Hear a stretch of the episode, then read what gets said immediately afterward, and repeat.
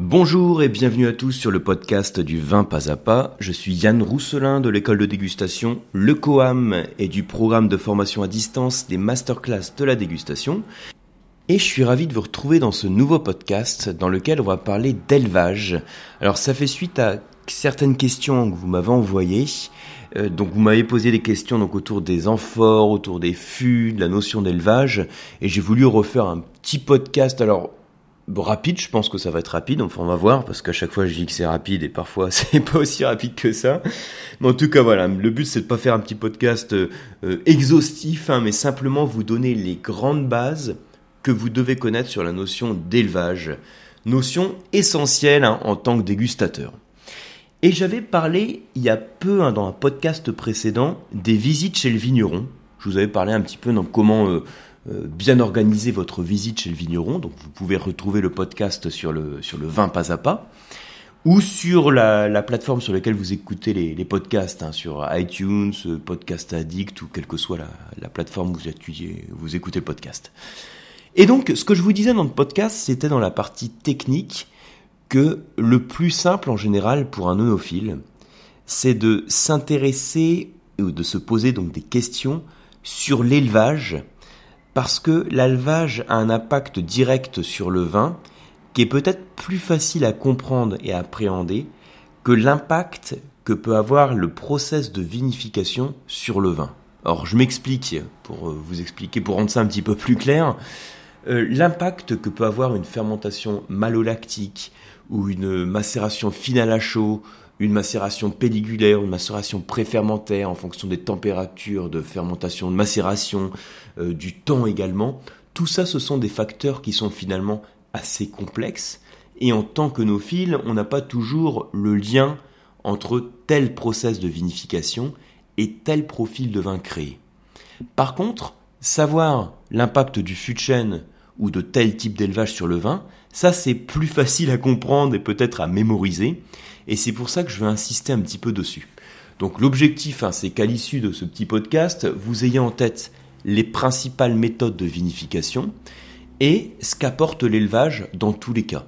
Même si vous connaissez déjà l'élevage du vin, les, grandes, les grands principes de l'élevage, écoutez en un moins le podcast, j'espère vous apprendre quelques petites choses sur la partie évolution du vin en cours d'élevage. Bien, alors première chose, pour remettre tout le monde au même niveau, Qu'est-ce que c'est que l'élevage du vin? Donc c'est la phase qui intervient juste avant la mise en bouteille du vin et donc je dirais euh, après la phase des fermentations. Donc on se situe en fait dans, dans, la période du temps, on va dire après la fermentation alcoolique et avant la mise en bouteille. Voilà. Donc le principe, c'est qu'avant de mettre le vin en bouteille, le vin va se reposer dans un contenant. Ça c'est l'élevage. C'est le repos du vin dans un contenant et ce qu'il faut savoir, pour présenter ça de la manière peut-être la plus pédagogique possible, c'est que le type de contenant que vous allez utiliser va impacter le profil du vin. Mais avant de parler du type de contenant, je voudrais vous dire que dans tous les cas, de toute façon, le vin quand il se repose, donc quand il subit une phase d'élevage, hein, dans tous les cas, quel que soit le contenant, il va subir un certain nombre d'évolutions il y a certaines choses qui vont changer dans le vin.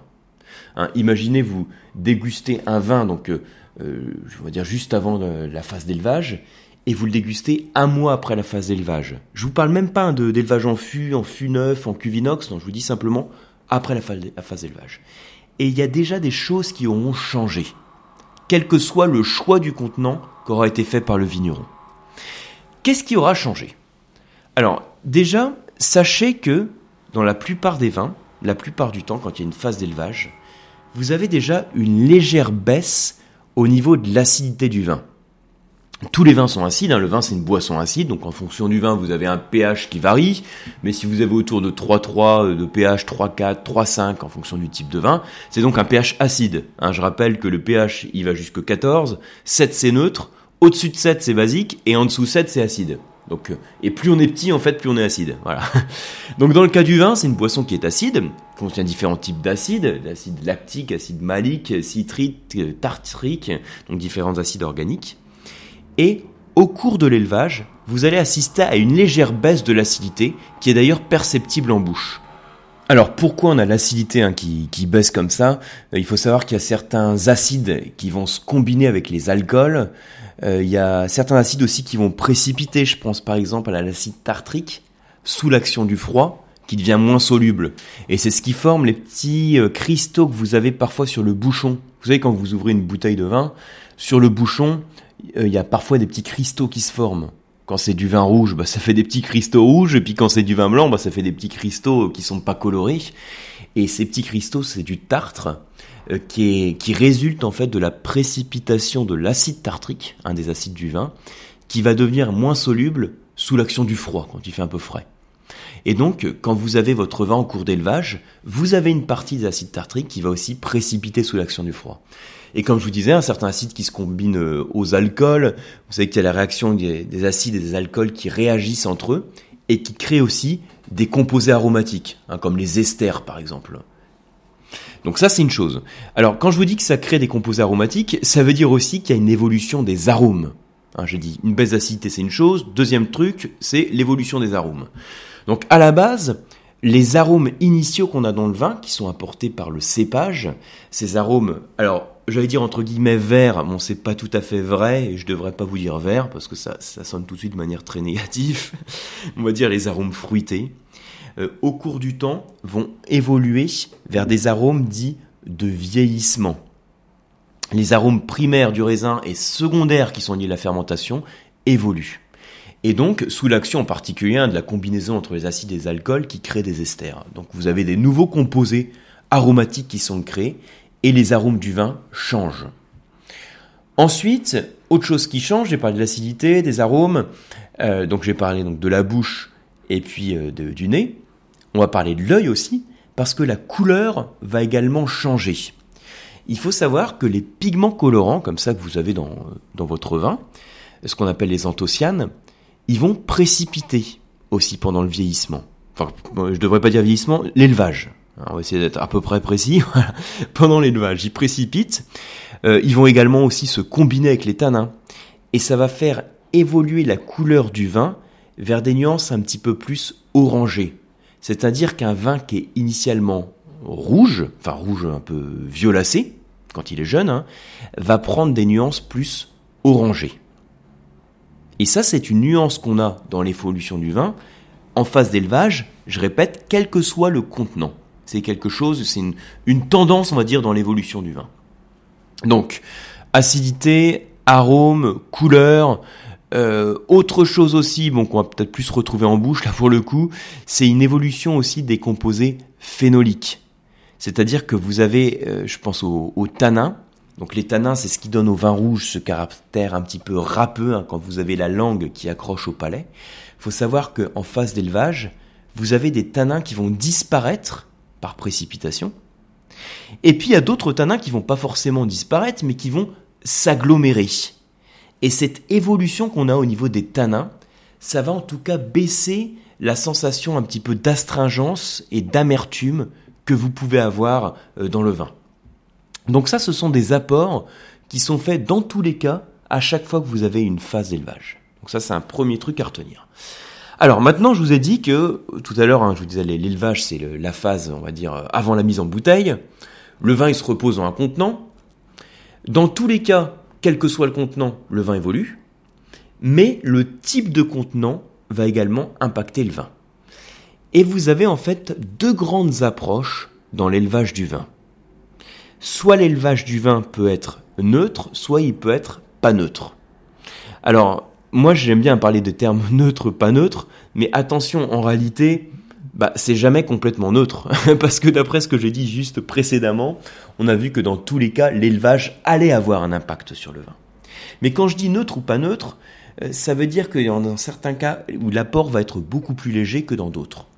Et en fait, ça va dépendre principalement de l'apport d'oxygène qui est réalisé pendant l'élevage. Si vous avez de l'air qui rentre, un apport d'oxygène qui est important, l'impact va être beaucoup plus important que si vous n'avez pas d'air. Alors typiquement l'apport d'oxygène, qu'est-ce que c'est pour le contenant? C'est quand on fait un élevage de vin en fût de chêne. Il hein, faut imaginer le fût de chêne, hein, c'est du bois, c'est poreux, donc il y a un petit peu d'air qui passe à travers, et cette oxygénation va favoriser l'évolution du vin. Dans le cas d'une cuve inox, on n'a pas d'air, donc cette évolution va être moins marquée. Dans tout ce qui apporte de l'oxygène, donc en plus du bois, qui est le plus classique, je vous cite également l'amphore. J'avais consacré un podcast aussi sur l'amphore. Je peux vous citer également, comme, alors l'amphore, hein, c'est donc euh, la terre cuite, et on a le même principe, c'est quelque chose qui est poreux et qui permet les échanges gazeux, gazeux pardon, et l'évolution du vin. Alors, d'autres systèmes d'élevage, il y a par exemple la Solera, dont j'ai parlé aussi dans un podcast hein, il y a quelques temps. Alors, la Solera, c'est aussi du bois en fait. Hein. Le, principe de la Solera, c'est d'avoir des vins euh, qui vont... C'est un système en fait de vieillissement qui permet d'assembler des vins de millésimes différents. Voilà comment je peux l'expliquer ça hein, facilement. Euh, vous pouvez retrouver le podcast sur la Solera où vous avez plus d'explications sur ce sujet. Alors, ça c'est pour ce qui apporte de l'air, donc en plus du bois, l'amphore.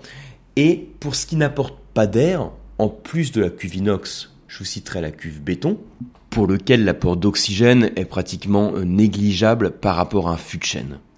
Alors comment ça impacte le vin? Donc s'il y a un fût, l'aération lente hein, qui s'ensuit, elle va favoriser euh, tout ce dont je vous ai parlé précédemment pour l'évolution, c'est-à-dire la baisse de l'acidité, l'évolution des arômes, euh, l'évolution aussi de, la couleur, la, la polymérisation des composés phénoliques. Alors, c'est peut-être des termes un peu complexes si, vous n'êtes pas dans le vin, vous dites qu'est-ce que, qu'est-ce que je raconte. Donc, en gros, ça veut dire l'agglomération entre les tanins et les, les, pigments colorants. Ça fait une couleur qui tend un petit peu vers l'orangé, mais qui va être aussi plus stable au cours du temps.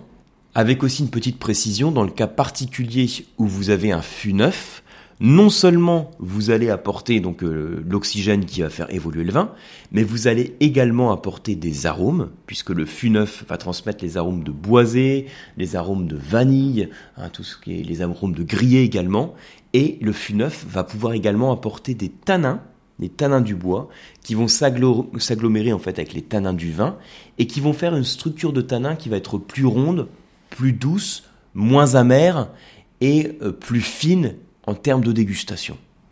Et puisqu'on est un petit peu dans les cas particuliers de l'élevage, je vous rappelle aussi le, rôle hein, des, cuves ovoïdes, c'est-à-dire en, forme d'œuf, hein, comme les œufs béton.